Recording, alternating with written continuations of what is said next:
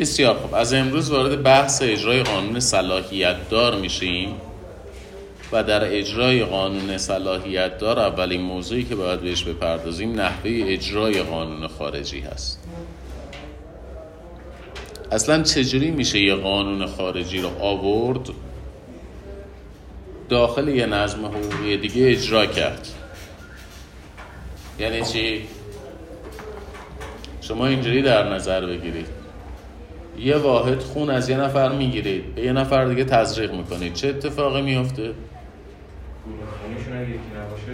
فاتحه. پس باید تطبیقی وجود داشته باشه بین اون عنصر خارجی و سیستم داخلی. چون خونی که شما دارید از یک جایی میارید و تزریق می‌کنید به یه نفر دیگه یک عنصر خارجی است و این باید با اون سیستم داخلی همخانی داشته باشه. ما چیکار می‌کنیم؟ ما این انتقال خون رو چجوری انجام میدیم؟ ما چجوری قانون خارجی رو ور میداریم؟ میاریم در نظام حقوقی داخلی اجرا می‌کنیم. بنابراین ما باید احراز بکنیم که قانون خارجی چجوری تو نظام حقوقی ما قدرت الزام آور پیدا می‌کند؟ چون ویژگی نظم حقوقی قدرت چیشه؟ الزام آورشه. خب یه قانون خارجی چجوری در ایران الزام آور میشه؟ ما برمیگردیم میگیم که در فرنگ کودکان از حق نامنگاری خصوصی برخوردارن. خب هستن که هستن. اینجا نیستن. درسته؟ ما چجوری یه همچین عنصریه که اصلا ربطی و دخلی به نظم حقوقی ما نداره؟ ور میداریم میاریم توی ایران الزام آورش هم می‌کنیم. آثار حقوقی برش بار می‌کنیم. در این مورد سه تا نظریه ارائه شده. یکی نظریه انگلیسی امریکایی که بیشتر از این که بهش بگن نظریه انگلیسی امریکایی بهش میگن نظریه حقوق مکتسب. یکی نظریه ایتالیایی یا نظریه پذیرش قانون خارجی و یکی هم نظریه فرانسوی. سر خط بحث رو گم نکنیم بچه ها سوالمون اینه که قانون خارجی چجوری در داخل قدرت الزام آور پیدا می‌کنه؟ یک عنصر خارجی یک قانون خارجی. چگونه در نظم حقوقی ما قدرت الزام آور پیدا انگلیسی ها و امریکایی چی میگن؟ میگن آقا ما بحث و ناموسیش می‌کنیم.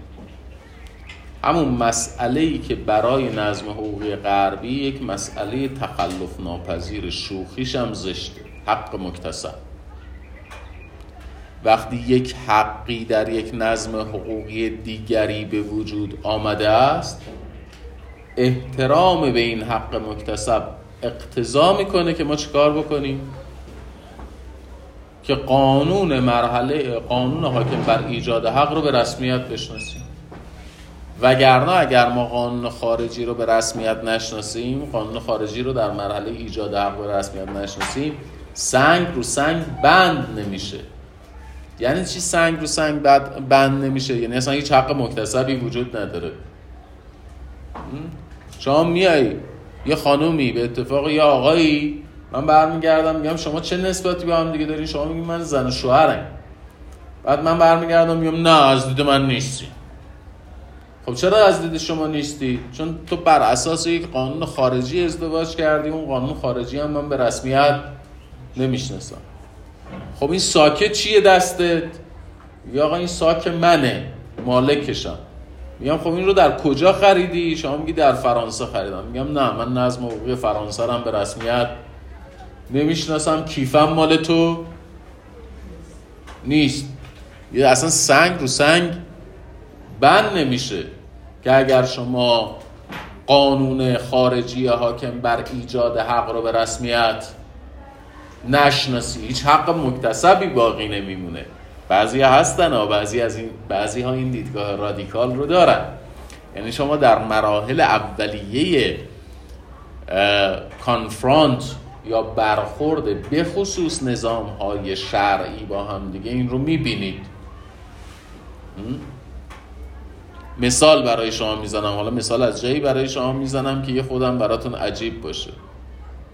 وقتی که مسلمون ها کنستانتینیاپولیس رو گرفتن پایتخت بیزانس روم شرقی رو گرفتن مقدس ترین شهر مسیحیان.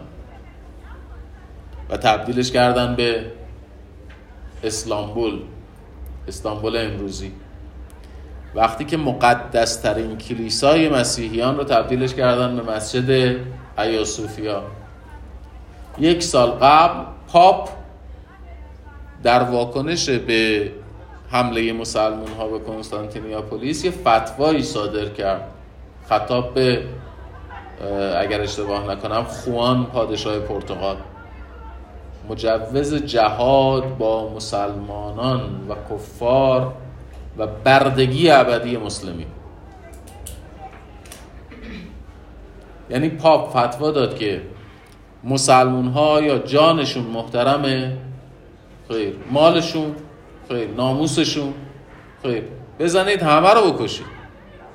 یا به بردگی بگیرید. زناشون رو به کنیزی بگیرید. vice versa. یعنی شما در برخورد اولیه اسلام هم با غیر مسلمون ها می‌بینید که اسلام هم به غیر مسلمون ها میگه کافر میگه اسیر جنگی رو میشه کش میشه به بردگی گرفت میشه در راه خدا آزاد کرد میشه پول گرفت آزاد کرد. یعنی چه چیزی از نظم حقوقی خارجی رو به رسمیت می‌شناسه؟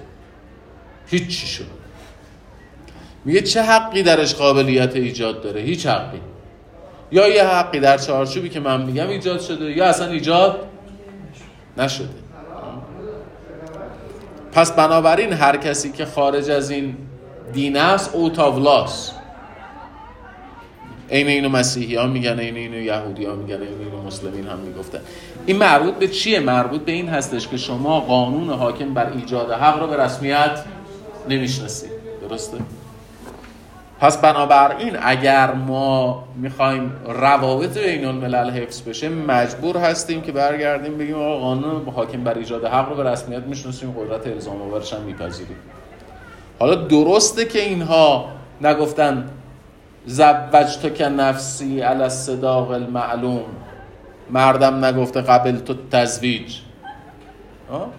ولی اینا یه،, یه کاری کردن دیگه. یعنی یه نهاد حقوقی داشتن. حالا یا تو کلیسا یه عقدی خوندن یا توی شهرداری عقدی خوندن یا اصلا هیچی هم نخوندن.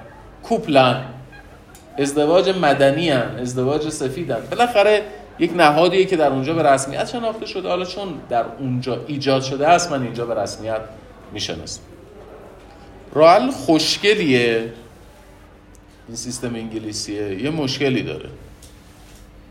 مشکلش چیه؟ مربوط به چیه؟ فقط حق مکتسبه. و حق مکتسب مربوط به مرحله ایجاد حق یا اجرای حق؟ اجرا. پس اصلا تو مسئله ایجاد حق حل نکردی. حالا دختر پسره امریکایی اومدن تو ایران می‌خوان عقد کنن. هنوز که حق مکتسبی ایجاد نشده که. تو مسئله حق مکتسب رو حل کردی. گفتی اوکی اگر یه حقی بر اساس قانون خارجی ایجاد شد ما به رسمیت می‌شناسیم. حالا حق بر اساس قانون خارجی ایجاد نشده. می‌خواد ایجاد بشود. توی دکترین امریکایی انگلیسی چه راه حلی واسش داری؟ میگه هیچ. من راه حلی واسش ندارم. یه جور دیگه حلش می‌کنه. میگه نزاکت بین المللی میگه من قانون تو رو اجرا می‌کنم تا هم قانون منو اجرا بکن. ولی مبنای چیزی بهش نمیده. مبنای نظری بهش نمیده که آقا قانون خارجی چجوری در داخل قابلیت اعمال داره. مکتب دوم. مکتب ایتالیاییه. میگه مفهوم پذیرش قانون خارجی.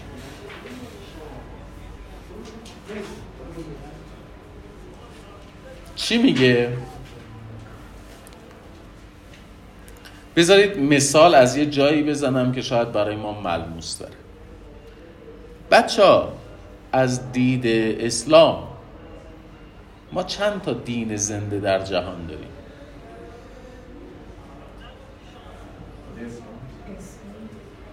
از دید اسلام از دید دین اسلام. ما چند تا دین معتبر در جهان؟ داریم اهل سنت.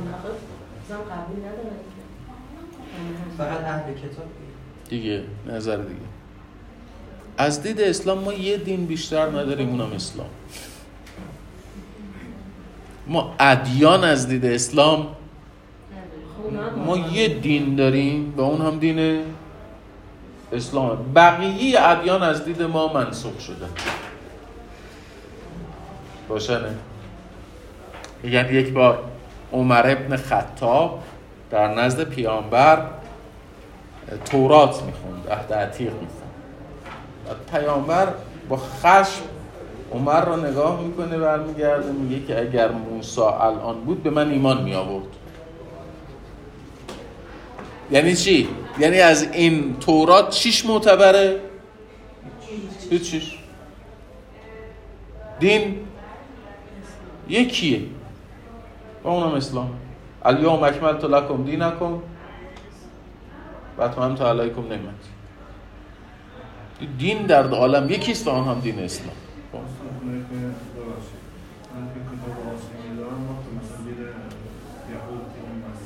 می‌رسیم می‌رسیم.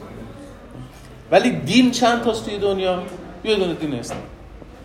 پس بنابراین اگر قاعده یهودی معتبره چرا معتبره؟ چون دین یهود گفته است معتبر است؟ یا چون اسلام گفته است که در رابطه با یهودیان به فقه یهود عمل کنید یعنی خوب دقت بکنید این قاعده ای که عرض بکنم خدمتتون که ازدواج بین یعنی جمع بین مثلا دو خواهر مجاز است.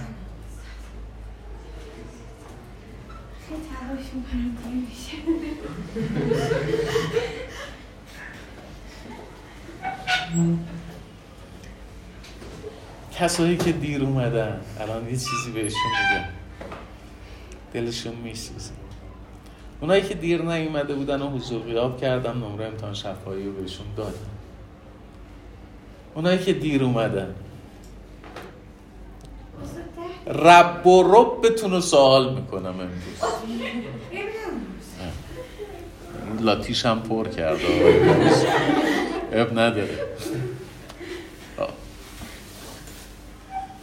خوب دقت بکنید. جمع بین دو تا خواهر در شریعت اسلام مجاز یا مجاز نیست؟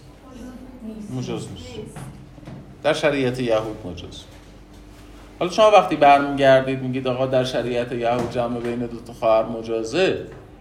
چون یهودیت گفته است مجاز است یا چون اسلام اجازه داده ما قاعده یهود رو اجرایی بکنیم؟ اسلام. یعنی الزام آور بودن قاعده یهود از یهودیت ناشی میشه یا از اسلام؟ این نتیجه مکتب ایتالیایی. مکتب ایتالیایی هم همینه میگه قانون خارجی که به عنوان قانون خارجی معتبر نیست. قانون خارجی میاد جذب میشه در نظام حقوقی داخلی و قدرتش رو از نظام حقوقی داخلی می‌گیره. دقت کردیم. پس بنابراین چه عنصر خارجی معتبر است؟ از دید مکتب ایتالیایی؟ هیچ. در چه شرایطی؟ در هیچ شرایطی. هیچی. شما یه عنصر خارجی رو اگر گرفتی آوردی در نظام حقوقی داخلی هضم کردی در نظام حقوقی داخلی پذیرفتی.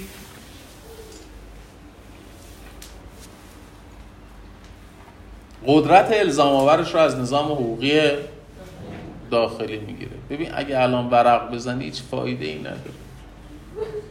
آره الان الان ورق زدن هیچ فایده. ببن ببن فایده نداره. انگشتت هم در بیار از رهاش بگذر ازش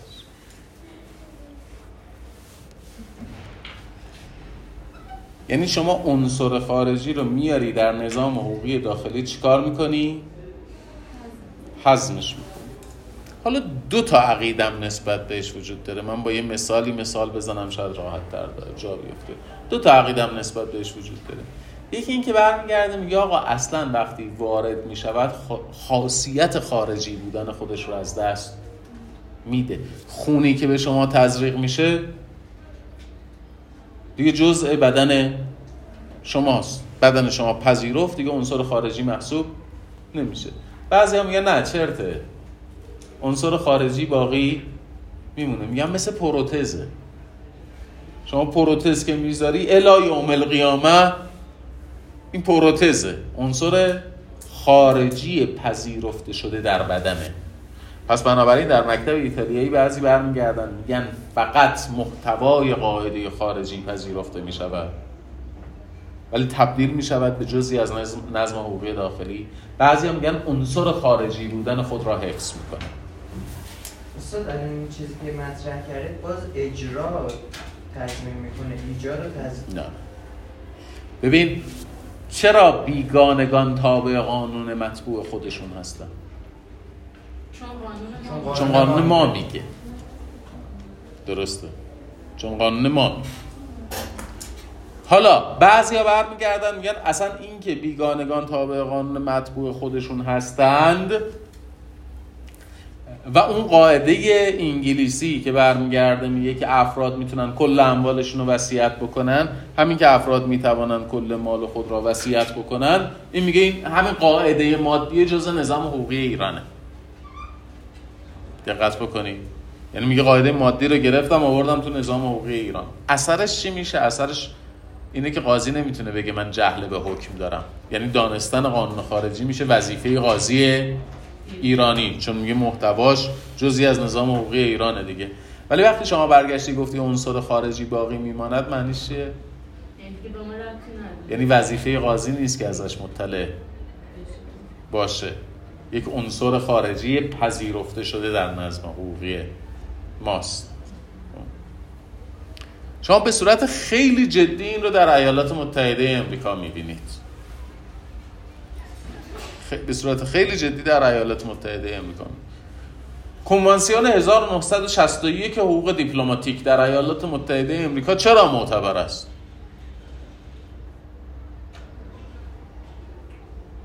چون جزء حقوق داخلی امریکاست یعنی خود کنوانسیون 1961 از دید نظام حقوقی امریکا چه اعتباری داره؟ هیچ. چون جزئی از نظام حقوقی امریکاست اعتبار داره. نتیجتا قاعده مسئولیت اموال اموال دولتی و قاعده مسئولیت دولت ها که یک قاعده عرفی حقوق بین الملله در امریکا تا چه حدی اعتبار داره؟ در حدی که در نظام حقوقی امریکا پذیرفته شده. و چون توی امریکا قانون لغو مسئولیت دولت های حامی تروریسم رو دارن اموال ایران رو به عنوان دولتی که دستگاه قضایی امریکا دولت تروریستی تلقی می‌کنه مسئولیتش رو به رسمیت نمی‌شناسه. دیوان عالی امریکا می‌دونه اگر مسئله ارجاع بشه به دیوان بین المللی دادگستری که شده دیوان بین المللی دادگستری ایالات متحده امریکا رو محکوم می‌کنه به خاطر نقض مسئولیت اموال دولت ایران؟ ولی بازم دیوان عالی امریکا رأی دادگاه تالی رو در خصوص اینکه مسئولیت اموال ایران رو به رسمیت نشناسه تایید می‌کنه. چرا؟ چون میگه من چیزی که به عنوان اصلا حقوق بین الملل به رسمیت نمی‌شناسم. یه عنصر خارجی اومده در حقوق من پذیرفته شده. در چه حدودی پذیرفته شده؟ در همون حدودی که پذیرفته شده. درسته؟ این نظریه ایتالیایی است. نظریه فرانسوی چی میگه؟ نظریه فرانسوی.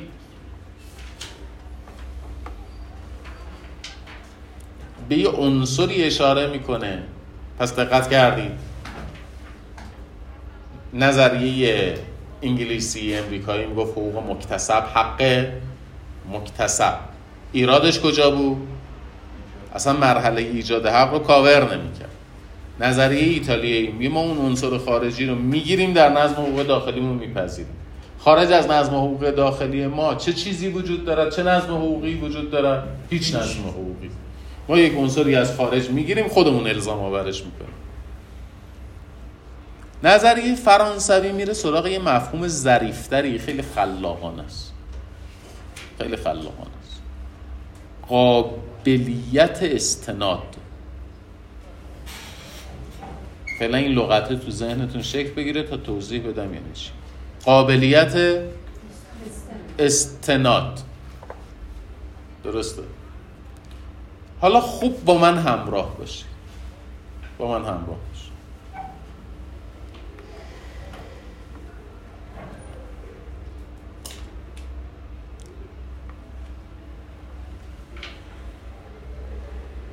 پدر بزرگ شما در بیمارستان. حالش مساعد نیست. چون بالا سرش. بعد برمیگردم یه دخترم پسرم. بنویس من سلس اموالم واسه تو وصیت کردم. نمی‌تونم خودم بنویسم. شما می‌نویسی. با بزرگت هم پایینش رو امضا می‌کنی درسته؟ پدر بزرگ فوت میشه. شما این وصیت نامه رو رو می‌کنید. که پدر بزرگ وصیت کرده است. یک سوم اموال برسه به من سلسش رو وصیت کرده.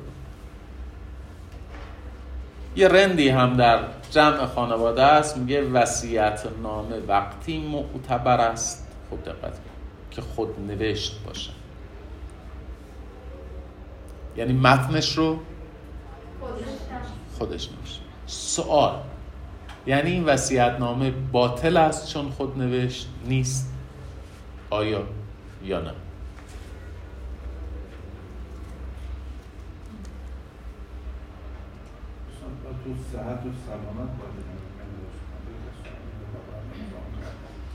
سوالم رو عوض نکنید. این من دارم می‌پرسم در جنگ بتمن و اسپایدرمن کی پیروز میشه؟ شما از من نپرسید نظر در مورد هالک چیه. اوکی. هالک از همشون قوی تره سوال من اینه. شما یه وصیت نامه دستته؟ وصیت نامه خود نوشت نیست. قانون گفته این وصیت نامه باید خود نوشت باشه. حالا که وصیت نامه خود نوشت نیست وصیت نامه معتبر یا معتبر نیست؟ معتبر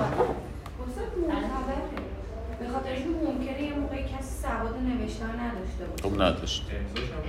میگه باید بره دفتر خونه تنظیم یه سوال دیگه ای ازتون می‌پرسم.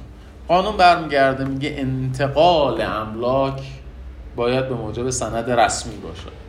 شما یه مالی رو فروختی با مبایه نامه عادی مبایه نامه عادی معتبر یا معتبر نیست؟ معتبر نیست. معتبر هست. دیگه چی؟ نظر.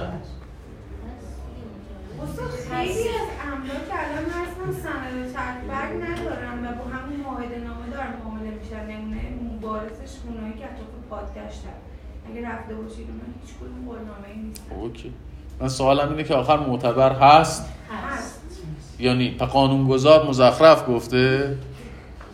گفته باید به موجب سند رسمی و هر گرم بودن دور هم نشستن. مثلا مثل کشوری مثل فرانسه قبول نمی‌کنه وصیت نامه مثلا نه سوال من جواب بده آخر سن یک سوم مال شما هست؟ یا نیست؟ این مال مال شما این مالی که با این موبایل نامه خریدیم مال شما هست یا نیست؟ بچه قانون وقتی میگه یه کاری بکن یا میگه یه کاری نکن بعدش هم یه چیزی میگه میگه اگر کردی چه اگر نکردی چه؟ ما به این میگیم قاعده مسئولیت. قاعده که در نتیجه نقض یک قاعده دیگه قابلیت استناد پیدا می‌کنه بهش میگن قاعده مسئولیت. یکی از قواعد مسئولیت بطلانه. یکی از قواعد مسئولیت غیر قابل اجرا بودنه. یکی دیگهش غیر قابل استناد بودنه. دقت بکنیم. قانون وقتی برمیگرده میگه وصیت نامه باید خود نوشت باشد معنیش اینه که اگر بابا بزرگ وصیت کرده این نامه در رابطه تو و بابا بزرگ معتبر است. در مقابل من قابل استناد نیست. تو به عنوان دلیل نمی‌تونی علیه من بهش استناد کنی. خوب دقت بکن. من هم یکی از هم دیگه. تو داری میگی سرماله ارث منو کم بکنن سلس حساب بکنن بدن به تو. به عنوان یه ادله اثبات علیه من داری استفاده می‌کنی. درسته یا نه؟ قانونگذار چی میگه؟ میگه قابل استناد نیست. علیه من. شما یه مبایه نامه ای دارید. این مبایه نامه الزام آوره. درسته؟ منم متصرف زمینم. من سالسم مبایه نامه شما در مقابل من قابل استناد نیست. درسته؟ مثال می‌زنم. یک معموری یه ضابطی. اومده توی یه خونه ای بدون حکم قضایی. می‌بینه به. هم هم که جمعن. بسات و خانوما و آقایون و ادله رو صورت جلسه می‌کنه میده دادسرا چه اتفاقی میافته؟ قابل استناد نیست. نه اینکه دلیل نیست قابل استناد نیست.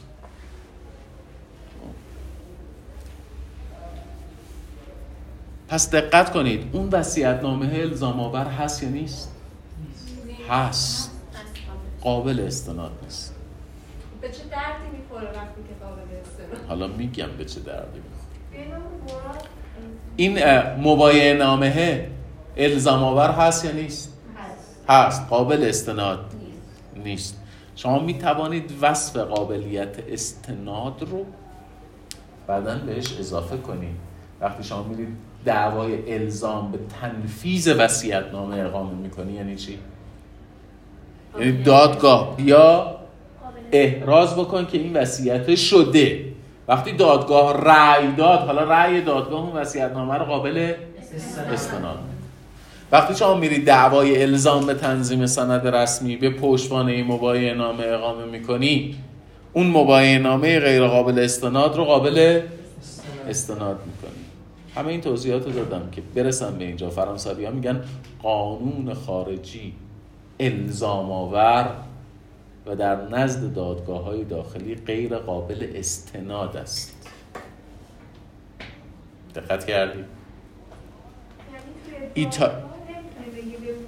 آره نمی‌تونی بگی به موجب. ایتالیایی چی می‌گفت؟ می‌گفت اصلا قانون خارجی قانون هست یا نیست؟ اصلا هیچ چی نیست می‌گفت این این محدوده ایه که مایی نظم حقوقی ماست اون ورم دایناسورا هیچ چی وجود نداره. خارج از نظم حقوقی ایتالیا چه چیزی وجود داره هیچ. بیابون محض. فرانسوی چی میگه؟ میگه نه. خارج از نظم حقوقی فرانسه هم چه چیزی وجود دارد؟ نظم حقوقی. قواعدش هم الزام آور هست یا نیست؟ الزام آور هم هست.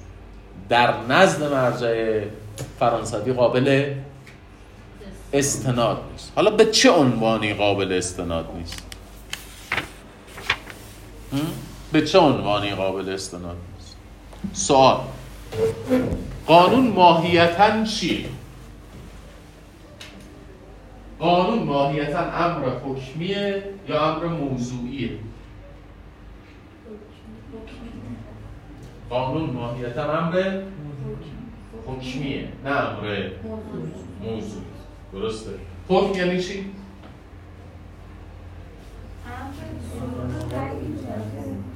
وقتی میگیم امر حکمیه یعنی چی؟ باید ویژگیش چیه؟ بایده. درسته؟ باید دل بخواهی یا آش کشک خالت چه دلت بخواد چه دلت نخواد. آش کشک خالت. قانون امری است حکمی. یعنی یک باید است. درسته؟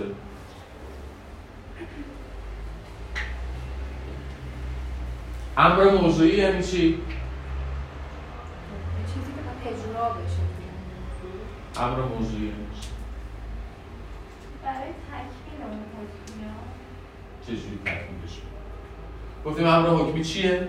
باید بایده ما در مقابل باید چی داریم؟ نباید اختیاریه ما در مقابل باید نباید داریم اینجوری به شما بگم اختیار الان یه چیزی میگم باز دوباره چیز می‌کنید شاد دان می‌دید ما غیر از باید و نباید چه نسبت حکمی دیگه ای داریم دور از جانتون هفت قرآن در میون روم به دیوار گلاب به روتون منطق یادتونه؟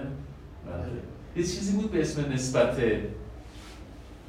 حکمیه آه؟ چیز-. به خدا باید برم از دیپلم امکان مدرک تحصیلیتون رو تقاضا گذشته نه میشه خب. ما می‌گفتیم علی بلند است درسته؟ ما به این می‌گفتیم چی؟ نسبت حکمیه یعنی چه نسبتی بین علی و بلندی؟ خب؟ هست علی بلند. نیست یعنی نسبت بین علی و بلندی چیه؟ نیستیه علی باید بیاید نسبت بین علی و آمدن چیه؟ الزامه باید بیاید چرا نباید ای خدا. از منطق دبیرستان بریم سراغ ادبیات راهنمایی. علی باید بیاید. یعنی نسبت بین علی و آمدن چیه؟ الزام. علی نباید بخوابد. یعنی نسبت خوابیدن نسبت بین خوابیدن و علی چیه؟ الزام به نفیشه ما به این نسبت حکمی درسته؟ این نسبت یا حکمه یعنی باید و نباید یعنی الزامه یا این نسبت چیه؟ هست و نیسته اگر نسبت بین دو تا چیز هست و نیست باشه ما میگیم امر موضوعی. اگر نسبت بین دو تا چیز الزام باشه میشه امر حکمی. بله. مقدمه علم حقوق یادتونه. یه تصویر من نتیجتا. فلانی زن من است. حکمی یا موضوعی؟ موضوعی. من فرزند فلانی هستم. موضوعی. امر موضوعی است. یادتونه در مورد وضعیت صحبت می‌کردیم گفتیم وضعیت عناوینی است. من شوهرم فلانی همسر است. من فرزندم. من پدرم. درسته؟ اینها وضعیتم و چون پدرم باید نفقه بدم. میشه امر. و چون شوهرم باید مهریه بدهم. شود امر؟ درسته. ما میگیم غیر قابل استناد است. برگردیم به موضوع قبلی خودمون. غیر قابل استناد است. به عنوان یک حکم. قانون خارجی در نزد دادگاه داخلی غیر قابل استناد است. به عنوان امر حکمی. یعنی چی؟ یعنی شما نمی‌تونی برگردی بگی دادگاه داخلی باید دادگاه داخلی نباید. یه ویژگی هم داره. امر حکمی وظیفه کیه؟ وظیفه قاضی یا طرفین دعوا قاضی. امر حکمی می‌کنه. امر حکمی وظیفه قاضی است. یعنی مثلا شما میای برمیگردید میگید که آقا ایشون به من بی کرده جنس رو تحویل نداده. ما برمیگردیم که الزام تحویل از کجا میاد؟ من قاضی. شما چی به من میگید میگید امر حکمی. اینکه باید تحویل بدهد دانستنش وظیفه قاضیه. یعنی من اگر تو لایه هم, هم نیارم قاضی باید قاضی باید بدونه. امر موضوعی وظیفه قاضی هستش یا نه؟ نه. یعنی من میرم دادگاه برمیگردم میگم که این به حرف من گوش نمیده. خب این کیه؟ میگم که زنم. میگم میگه خب عقنامتون رو بدید. میگم نه. چرا بدم؟ تو با خودت بدونی. این که زن موظف به زندگی مشترک با شوهر است را قاضی باید بداند. علم به امر حکمی باید داشته باشه. اما امر موضوعی باید در نزد قاضی اثبات بشه. خب؟ ما میگیم قانون خارجی در نزد قاضی به عنوان امر حکمی قابل استناد نیست. قانون خارجی به عنوان امر موضوعی در نزد قاضی قابل استناد هست. یعنی چی؟ یعنی وظیفه قاضی داخلی نیستش که قانون خارجی رو بدونه. وظیفه اصحاب دعواست که مثل هر امر موضوع دیگه ای وجود قانون خارجی رو در نزد قاضی اثبات این نظریه فرانسوی است. okay ه؟ جا افتاد؟ بعد میرید برمیگردید میگید یه چیزایی گفته بودا. تا هفته بعد پنجشنبه غروب دلگیر جمعه غروب دلگیر. نمی‌خونید بعد میرید می‌زنید روی این Castbox میگید اینم که لامصب دانلود. نمیشه. بعد شروع می‌کنید گوش دادن این چی اینایی که این داره میگه چیه؟ این اون موقعی که میگم معلوم بود چیه ها الان معلوم نیست. ای خدا. انشاءالله خدا هم منو از شما نجات بده هم شما رو از شر من راحت بکنه. نفرمایید. ارادت دارم. خیلی خیلی سپاسگزارم. خب. حالا می‌خوایم ببینیم که آیا قانون خارجی باید توسط اصحاب دعوا مورد استناد قرار بگیره یا نباید قرار بگیره؟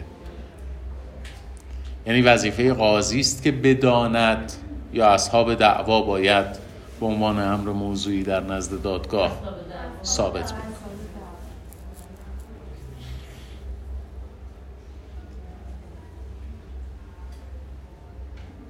خب آلمانیا از این جهت مثل ایتالیاییان البته یه تفاوت خیلی جدی دارن ولی آلمانی هم قانون خارجی رو در واقع اینجوری بگم.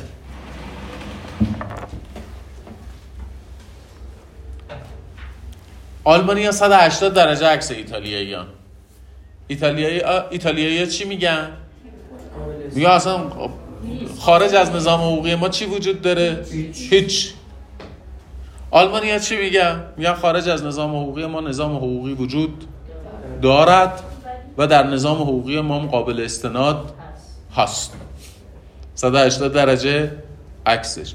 نتیجتا میگه قانون خارجی امر حکمی یا امر موضوعی؟ امر حکمی. قاضی باید بدونه یا نباید بدونه؟ با بدونه نظام های انگلیسی چی میگن؟ نظام های انگلیسی امریکایی برمیگردن میگن که امر موضوعیه. یعنی همون حرفیه که فرانسوی ها می‌زدن. فرانسوی ها می‌گفتن چیه؟ امر موضوعیه. بعد طرفین دعوا ثابت کنن. انگلیس هم همینه میگن اما فرانسوی ها یه حرفی می‌زنن. کی اول ابداع کرد این حرف رو که قانون خارجی قابل استناد نیست به عنوان؟ امر حکمی امر موضوعیه. فرانسوی ها ابدا کردن دیگه. ولی خودشون یه حرفی می‌زنن. یه مسئله باز دوباره خیلی ناموسی در فرانسه وجود داره.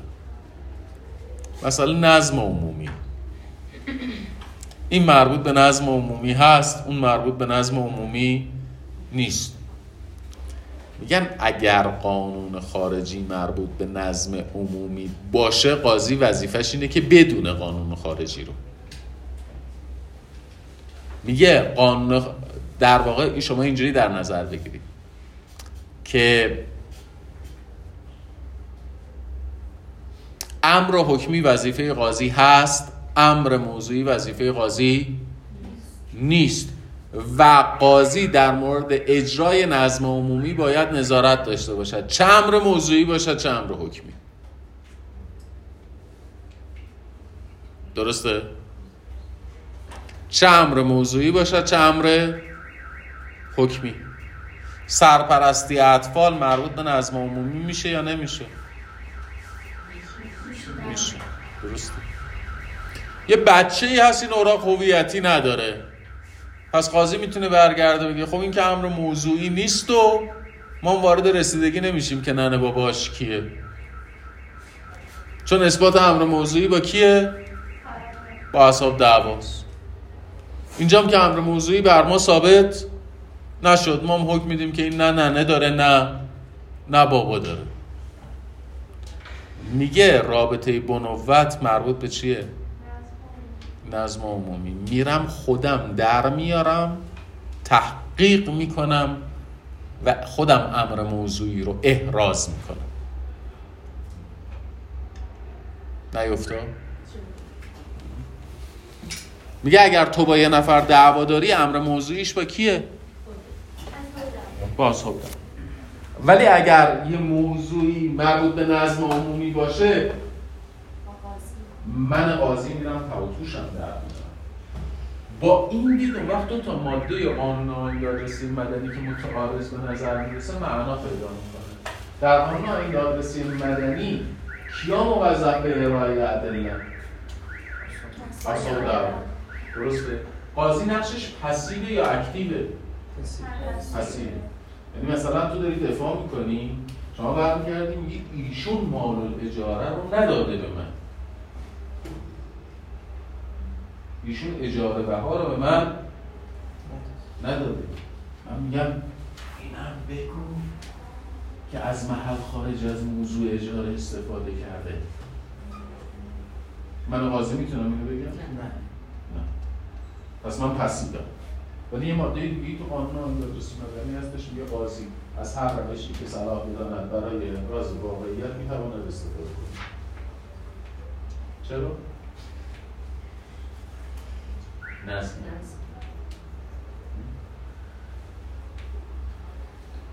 یعنی تو میای برمیگردی میگی که خوب دقت می‌کنی تو برمیگردی میگی که آقا این مال اجاره رو به من نداده.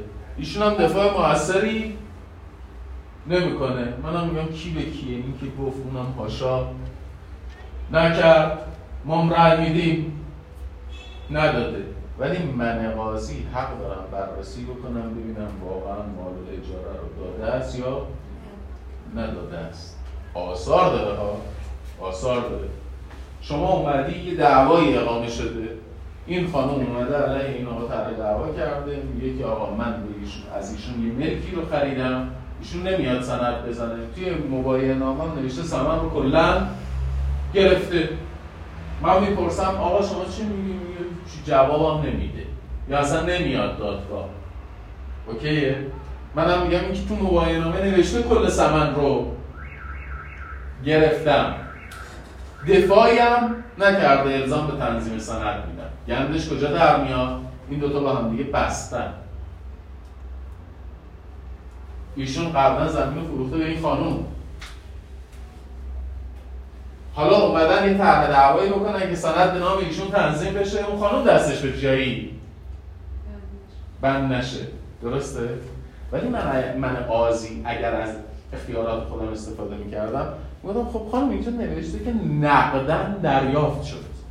ثمن معامله چهار میلیارد تومن. چجوری چهار میلیارد نقد گرفتی؟ دارم احراز چی می‌کنم؟ امر موضوعی می‌کنم کدوم امر موضوعی؟ پرداخت نقدی.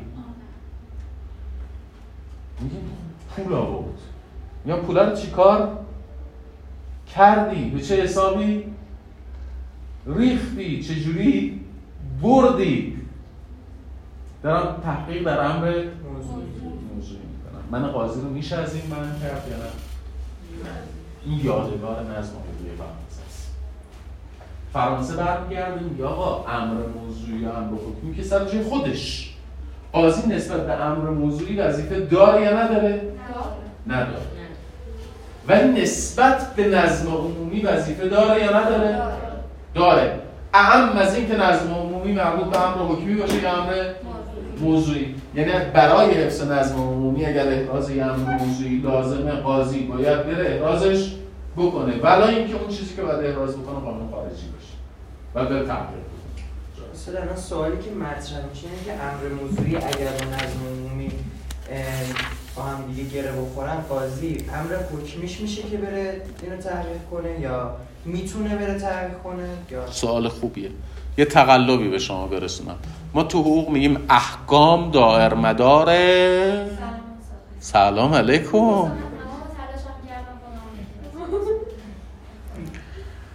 بیا بعدا در مورد تلاشت صحبت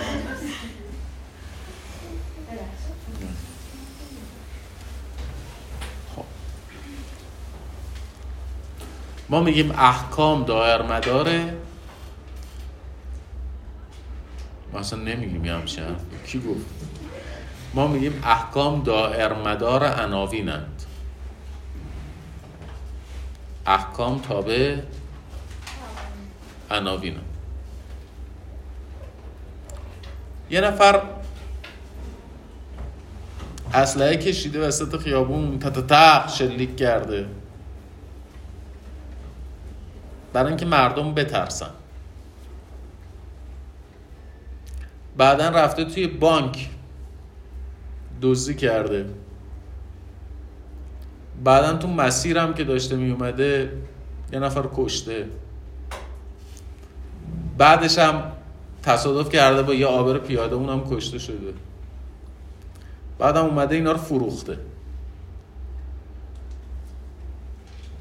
دادگاه چجوری در موردش رأی میده؟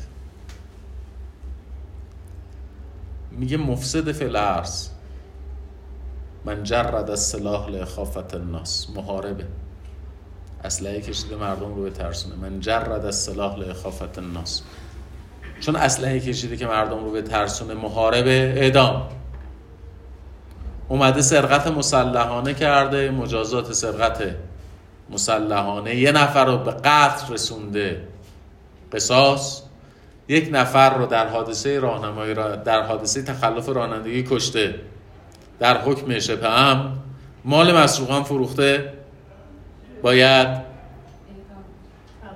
باید مجازاتش رو بکشه. این این آدمه چند نفره؟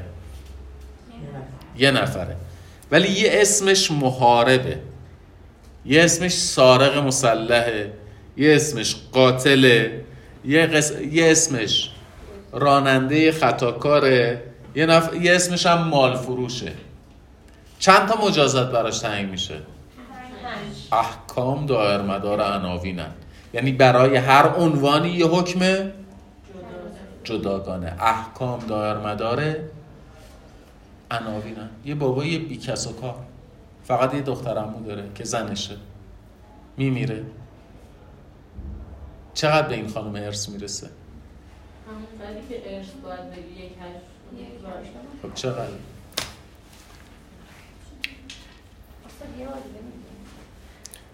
یا آقایی هیچ کسی رو نداره. فقط یه دخترمو داره که زنشه.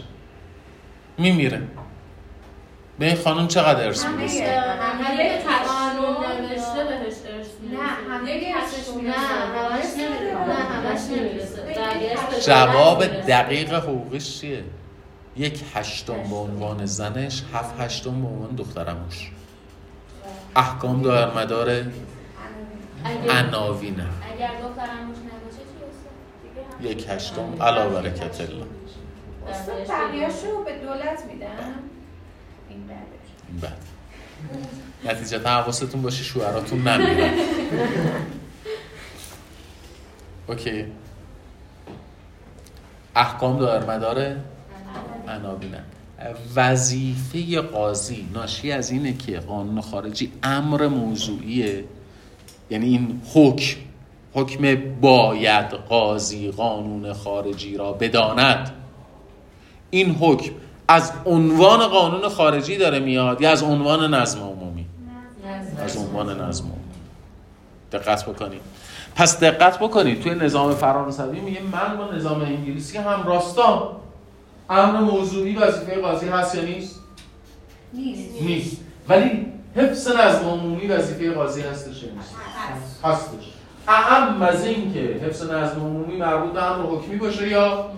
یا امر موضوعی یا مربوط به هر کوفت دیگری که دلش می‌خواد باشه. مربوط به اخلاق حسنه باشه. درسته؟ مثال می‌زنم برای شما. یارو تو خیابون وایساده. با یه شلوار جذب. لباسش هم تا اینجا تا نافش یقشو باز کرده. این خلاف چه امر و حکمی؟ خلاف اخلاق حسن است. درست. قاضی دخالت می‌کنه به استناد اخلاق حسنه میگه نظم عمومی خدشه دار شد. امر حکمی در کار متوجه؟ پس بنابراین ما داریم برمیگردیم میگیم حفظ نظم عمومی وظیفه قاضی است. حالا دیگه اصلا کاری نداریم که اون امر اون نظم عمومی مربوط به امر موضوعی میشه یا امر حکمی. پس قاضی وظیفش اینه که قانون خارجی را بداند یا نباید بداند در فرانسه؟ باید بدانم نباید بداند چون امر موضوعی است مگر اینکه اون قانون خارجی مربوط به به اوکیه خب.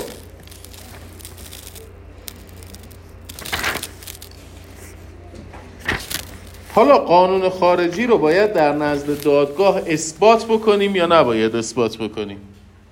طبیعتا هر کسی که قانون خارجی رو امر موضوعی می‌دونه میگه قانون خارجی باید در نزد دادگاه چی بشه؟ اثبات بشه مثل هر امر موضوعی دیگری. اونایی که قانون خارجی رو امر موضوعی نمی‌دونن امر حکمی می‌دونن مثل آلمان. میگن وظیفه اثباتش با قاضی. یعنی اینها موضوعات مترتب بر هم دیگه هستن. حالا اگر قرار باشه ما قانون خارجی رو در نزد دادگاه ثابت کنیم چجوری ثابت؟ همونجوری که هر امر موضوعی دیگه ثابت می‌کنیم. ولی چون امر تخصصی است معمولا یه کارشناسی در مورد قانون خارجی شهادت میده. و این شهادت ها شهادت های چیه؟ مکتوبه.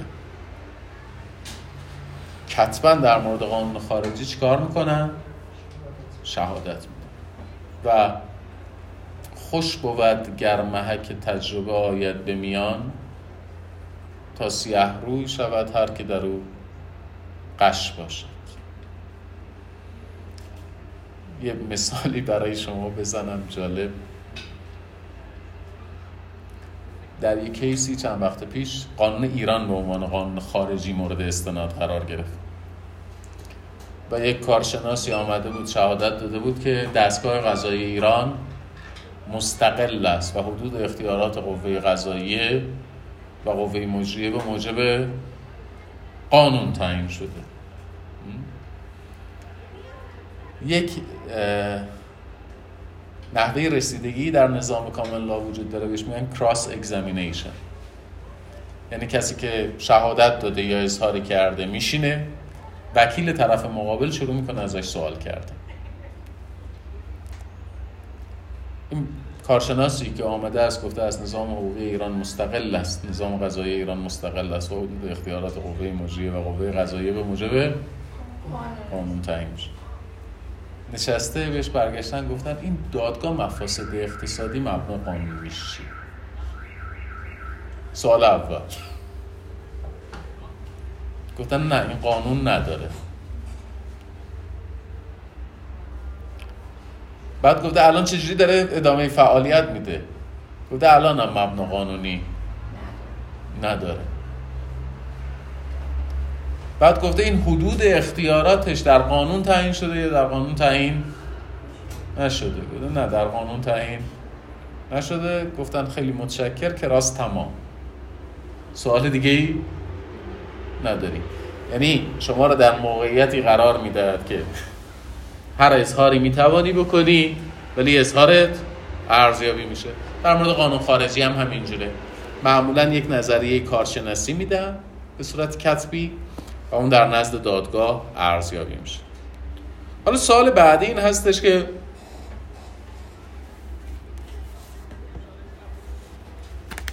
ما قانون خارجی رو چجوری باید تفسیر کنیم؟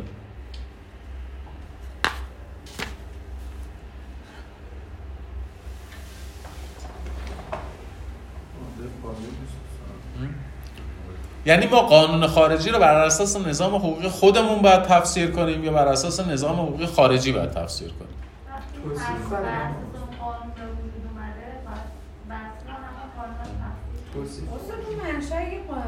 قانونشون یه منشأی داشته که ممکن تو ایران نباشه. پس باید بنا به قانون اون حالا یه خورده سوالا رو دقیق تر بپرسم. اگر شما مکتب ایتالیایی رو پذیرفتی؟ خب قانون خارجی اصلا قبول نداره میگه جزی از نظام حقوقیه. پس باید بر اساس نظام حقوقی ایتالیا قانون خارجی رو تفسیر کنیم. باشه نه. بستگی داره خیلی جواب خطرناکیه. بستگی به این داره که ایتالیا باشد یعنی یعنی دونه دونه باید الان جواب بدید. اگر ایتالیا باشد بر اساس قانون ایتالیا باید تفسیرش کنی یا بر اساس قانون خارجی؟ ایتالیا. چرا؟ چون ایتالیا میگه آقا جزی از نظام حقوقی من. آلمان اگر باشه چی؟ قانون خارجی. چرا؟ چون میگه قانون خارجی رو من به رسمیت می‌شناسم. درسته؟ فرانسه؟ میگه قابل استناد میگه بعد باز میگه وقتی به عنوان امر موضوعی امر موضوعی داخلی یا خارجیه خارجیه باز دوباره بر اساس قانون و احتمالا برمیگرده میگه و اون تفسیر نباید خلاف نظم عمومی باشه. درسته؟ چون این مباحث بر هم دیگه مترتبه دیگه. درسته؟ خب. حالا دو تا سوال فنی تر دو تا سوال فنی. تفسیر قانون خارجی و تفسیر معاهده چه فرقی داره. و معاهده هم یه چیز خارجیه دیگه. قانون خارجی هم یه چیز خارجی. معاهده توافق بین دو تا کشور چند تا کشور؟ تفسیرشو دارم می‌پرسم تفسیر قانون خارجی اگر شما در فرانسه باشی در آلمان باشی در کشورهای آنگلوساکسون باشی بعد بر اساس نظام حقوقی خارجی انجام بشه. ولی معاهده رو شما در نظام حقوقی داخلی خودت تصویب می‌کنی. پس اصولا باید بر اساس چی تفسیرش کنی؟ قانون داخلی. ولی یادمون هست کماکان که احکام دایر مدار چی هم بچه عناوین قاضی یه وظیفه ای هم داره. نباید مقررات رو به گونه ای تفسیر کنه که باعث مسئولیت بین المللی دولت بشه. پس قاضی باید یک معاهده رو جوری بر اساس مقررات حقوق داخلی تفسیر کنه که خلاف تعهدات بین المللی دولت هم نباشه. روشنه یا پیچیده است؟ من متوجه نشدم. خب. قانون خارجی همیشه خارجی میماند یا نمیماند؟ در نظام فرانسوی همیشه خارجی میماند. پس باید بر اساس قانون کجا تفسیرش کنی قانون خارجی. معاهده چی؟ داخلی معاهده میاد در داخل تصویب میشه. میشه در حکم قانون. پس جزی از نظام حقوقی داخلی داخلیه. پس باید در راستای چی تفسیر بشه؟ در چارچوب نظام حقوقی داخلی. ولی قاضی وظیفه دیگه هم داره. قاضی وظیفه داره تفسیری ارائه بده که باعث مسئولیت بین المللی دولت نشه. نشه پس یه معاهده رو بر اساس قانون داخلی باید جوری تفسیر کنه که باعث مسئولیت بین المللی دولت نشه. نقض نکنه. ولی نقض نکنه چرا؟ به خاطر اینکه مسئولیت بین المللی دولت به دنبال نیاره. ولی اینکه دولت این وظیفه رو داره ناشی از. ناشی از این نیستش که معاهده خارجی باقی میمانه. معاهده یک عنصر داخلی است که باید به گونه‌ای تفسیر بشه که باعث مسئولیت بین المللی دولت نشه. حالا یه نکته دیگه. آیا دیوان عالی کشور می تواند نظارت بکنه که دادگاه بدوی یا دادگاه تجدید نظر قانون خارجی رو چگونه تفسیر کرده؟ این سوال جواب دادنش یه مقدمه ای می‌خواد بچه. و اون مقدمه اینه که دیوان عالی کشور اصولا در نظام های حقوقی مختلف چه سرویسی ارائه میده؟ دادگاه نکنه یا هم قاضی نکنه تصمیم درست رو بگیره رأی صحیح رو صادر کنه کار دیوان عالی کشور می‌رسه. خب. اونجاست که مثلا تصمیم نهایی گرفته میشه نه می‌خوام ببینم که سرویسی که دیوان عالی کشور به نظم حقوقی کشور میده چی؟ که توی کشور می‌کنه.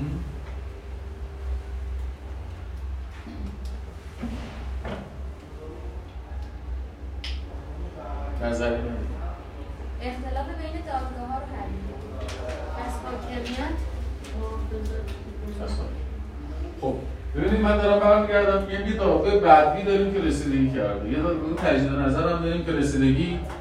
این دیوان عالی کشوری اصلا چه غلطی می‌کنه رگ نهایی بوده. دی تای تای رأی رو یعنی یه مرحله سوم رسیدگی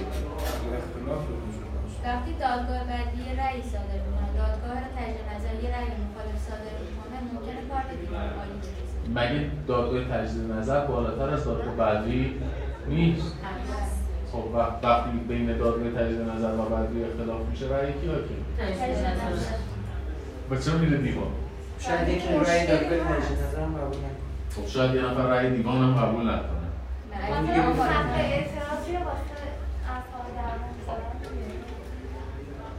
بچه یه سوالی. اینجوری در نظر قرار بود چند شنبه عید فطر باشه؟ بعد چند شنبه عید فطر شد. بعد بعضی از علما در قوم اعلام کردن همون دوشنبه عیده ما ندیدیم بعد بعضی ها برمیگردن میگن رؤیت هلال ماه خوب دقت بعضی از علما میگن رؤیت هلال ماه برای شهر برای همون بلد برای همون شهر حجت بعضی ها میگن برای اون شهر و شهرهای غربیش حجت بعضی ها میگن برای شهرهای غربی همون شهر و شهرهای جنوبی تا یه فاصله. بعضی هم میگن شهرهای غربی همون شهر جنوب و شمال تا یه فاصله. بعضی هم میگن برای شهرهای شرق غربی همون شهر شمال جنوب و شرق تا یه اندازه. بعضی هم میگن کلا حجت اختلاف در چیه؟ امری واحد در امر واحد در تفسیر امر واحد درسته؟ نتیجتا توی یه خونه من ممکنه موظف باشم روزه بگیرم شما حرام باشه برای روزه بگیرید درسته؟ چون مرجع من یه مرجعیه مرجع شما یه مرجع دیگه درسته؟ دو نفر می‌خوان ازدواج کنن هر دو هم مؤمن متدین احکام مراجعی که ازشون تقلید می‌کنن متفاوت یکی ازدواج دختر رو منوط به اسم پدر می‌دانن یکی. نمیدان خب این اختلاف سر چیه؟ امر واحد. تفسیر. تفسیر این اختلاف در شریعت چجوری حل میشه؟ حل نمیشه درسته؟ حل نمیشه. حل نمیشه پس باید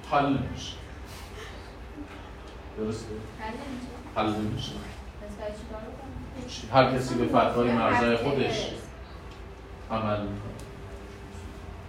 شما یه موضوعی دارید در البته شبیهشه یک موضوعی دارید در اصول فقه.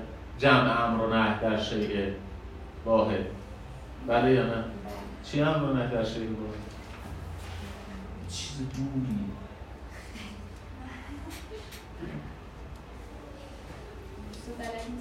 بلد نیست. بچهه بچه حالا نه شوهره اومده خونه همینجوری تو حیات داره میاد زنش برمیگرد میگه چی کار می‌کنی؟ میگه چی کار دارم می‌کنم دارم میام میگه فرش شستم باز انداختم تو حیات نگاه می‌کنی ای با هم کفش اومده رو فرش. و برمیگرده میگه بیا کنار میگه خب باشه میاد چی کار می‌کنی؟ میگه خب برم میام کنار. میگه رو شما میری جمع امرانه در واحد.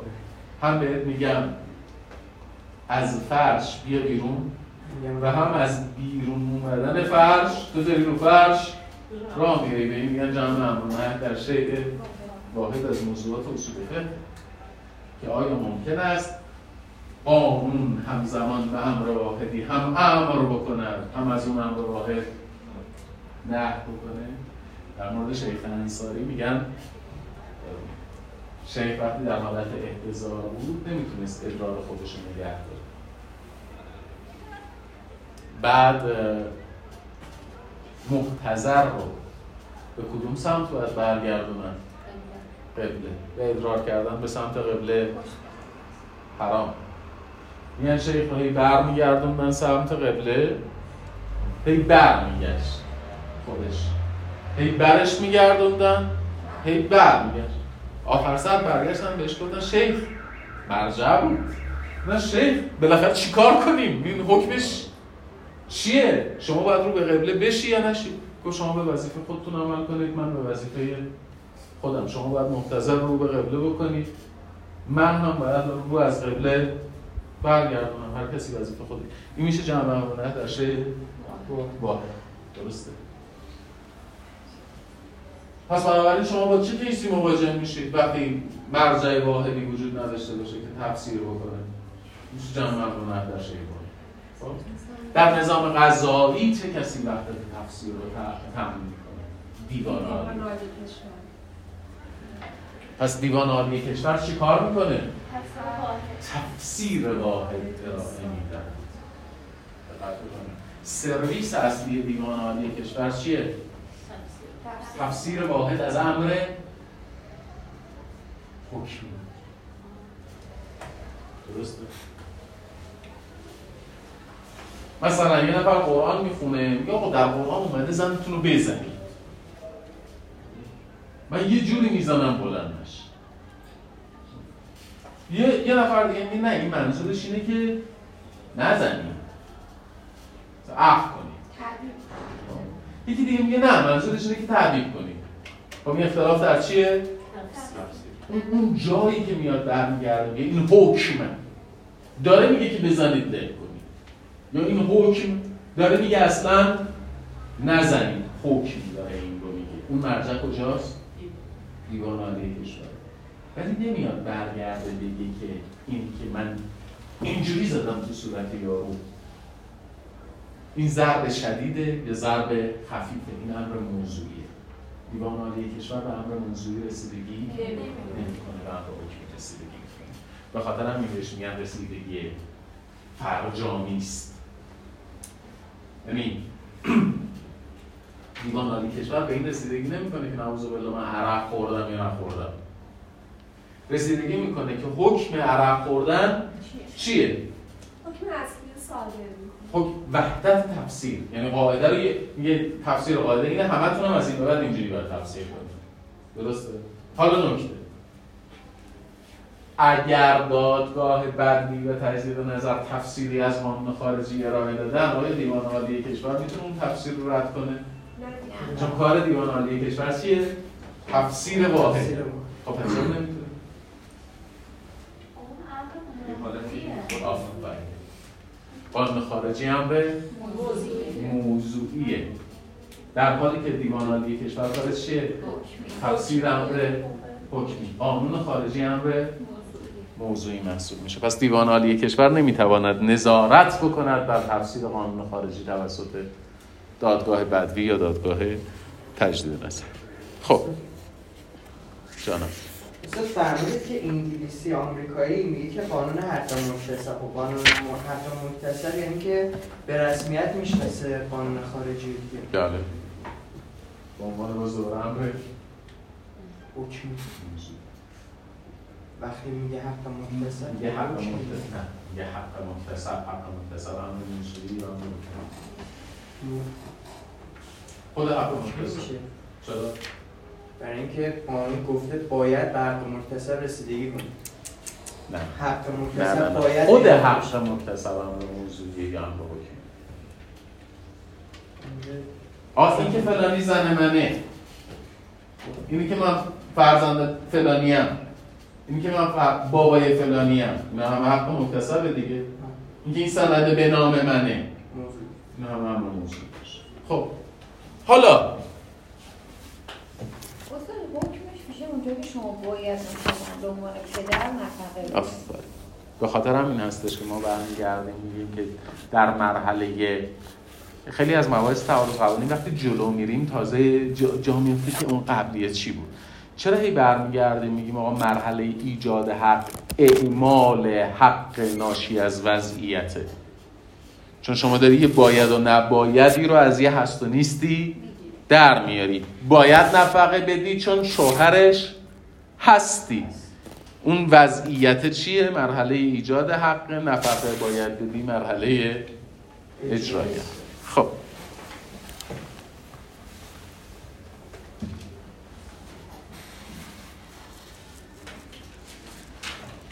حالا آیا قاضی می تواند بررسی بکند تطبیق قانون خارجی رو با قانون اساسی؟ با قانون اساسی خود اون کشور. چون بعضی از کشورها قضات این امکان رو دارند که از اجرای قانون به دلیل مخالفت با قانون اساسی جلوگیری کنند. قانون همون کشور همون کشور. مثلا دادگاه ایالات متحده امریکا این حق رو دارن. یه قانونی رو اجرا نکنن به دلیل اینکه اون قانون مخالف قانون اساسی.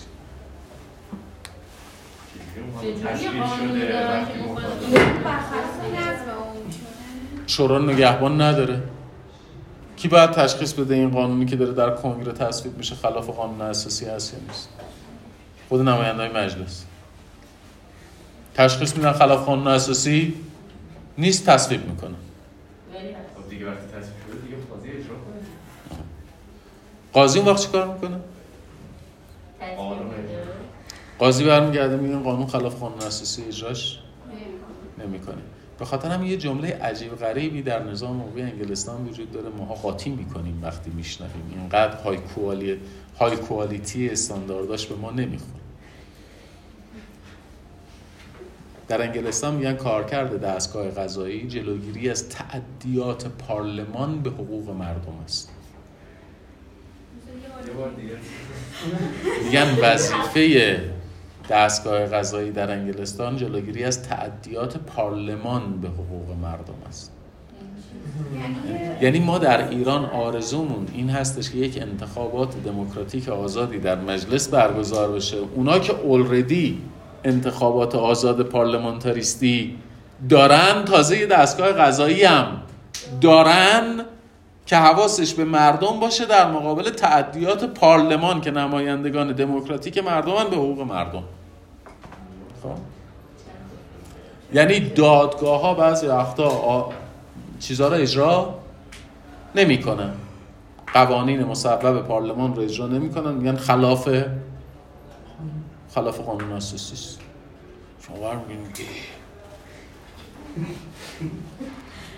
مگه میشه؟ شما فکر کردید مثلا ما فقط یه سری آدم داریم می‌خوان اینترنت رو ببندن اسمشو می‌ذارن طرح سیانه در دنیا بسیارانی هستن که اسم کچله رو می‌ذارن زلفلی اسم کوره رو می‌ذارن عین الله خب؟ در جاهای دیگه دنیا مثلا یه بابایی می‌خواد یه اینترنتی رو ببنده اسمشو می‌ذاره طرح سیانت که ببنده. حالا در چارچوب نظام ارزشی اونها در چارچوب نظام ارزشی اونها مثلا در امریکای معتقد مذهبی در ایالتهای جنوبی چون امریکا یک کشور بسیار مذهبیه برخلاف اون چیزی که میگه. در ایالتهای جنوبی مذهبی قانون تصویب میشه سخت جنین رو ممنوع می‌کنه. درسته؟ به استناد اتفاقا نظم عمومی و اخلاق حسنه و جریه دار شدن افکار عمومی و مطالبات مردمی. دادگاه میاد میگه این خلافه. قانون اساسی قانون رو ابطال می‌کنه. و خیلی چیزا در امریکا اینجوری اتفاق افتاده. اونجا قاضی با همه کار داره. یه, جمله بسیار جالبی وجود داره. اعضای دیوان عالی رو کی تا انتخاب می‌کنه در امریکا؟ رئیس جمهور. مادام العمرم هستن. وقتی که سر قضیه مونیکا لوینسکی شما یادتون نمیاد در مورد دوره بیل کلینتون؟ بیل, کلینتون رئیس جمهور ایالات متحده امریکا بود با یه خانومی رابطه داشت از کارآموزان کاخ سفید. و این لو رفت. لو رفت گفت من نبودم. کی کجا گردن نگرفت. و هر این خصوصی و فلان و اینا و گردن نگرفت. بعد مدارک دیگه ای در اومد معلوم شد بودن در دیوان عالی امریکا محاکمه شد به جرم دروغ گفتن به دادگاه. نه به جرم رابطه داشتن به جرم دروغ گفتن به دادگاه. بعد توی دادگاه دقت بکنید بیل کلینتون اون موقع رئیس جمهور ایالات متحده امریکا بود. دکترای حقوق هم داره بیل کلینتون. ترکوندنش قضات دیوان عالی. قضاتی که یه سریشو خودش انتخاب کرده بود. بعد یه دفعه قاطی کرد. گفت شما انگار حواستون نیست من رئیس جمهور ایالات متحده امریکا. برگشتم بهش گفتن شما انگار حواست نیست که کی داری جواب پس میدی. اینجا دیوان اینجا دیوان عالی ایالات متحده امریکاست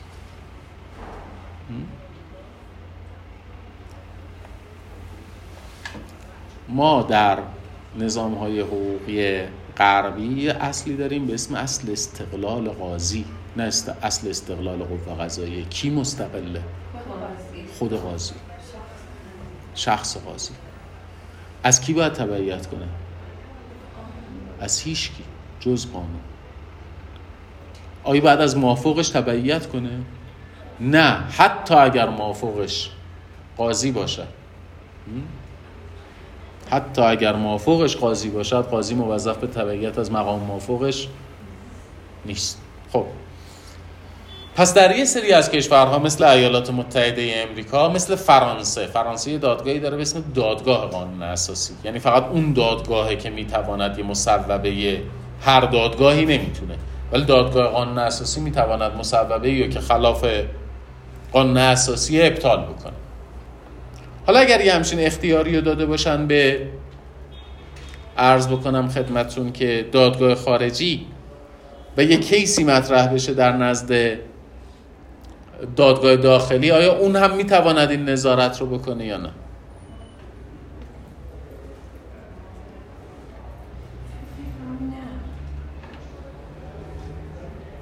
نمی‌تونه چون در صلاحیت دادگاه نیست ببینید این قضیه واقعا مبهم مونده در حد دکترین بحث شده. ولی من خودم معتقدم که نمی‌تواند این کار رو انجام بدهد. یه دلیلی من براش دلیلی دارم. من میگم حاکمیت عبارت هست از صلاحیت وضع قاعده اجرای قاعده و قضاوت بر اساس قاعده. درسته؟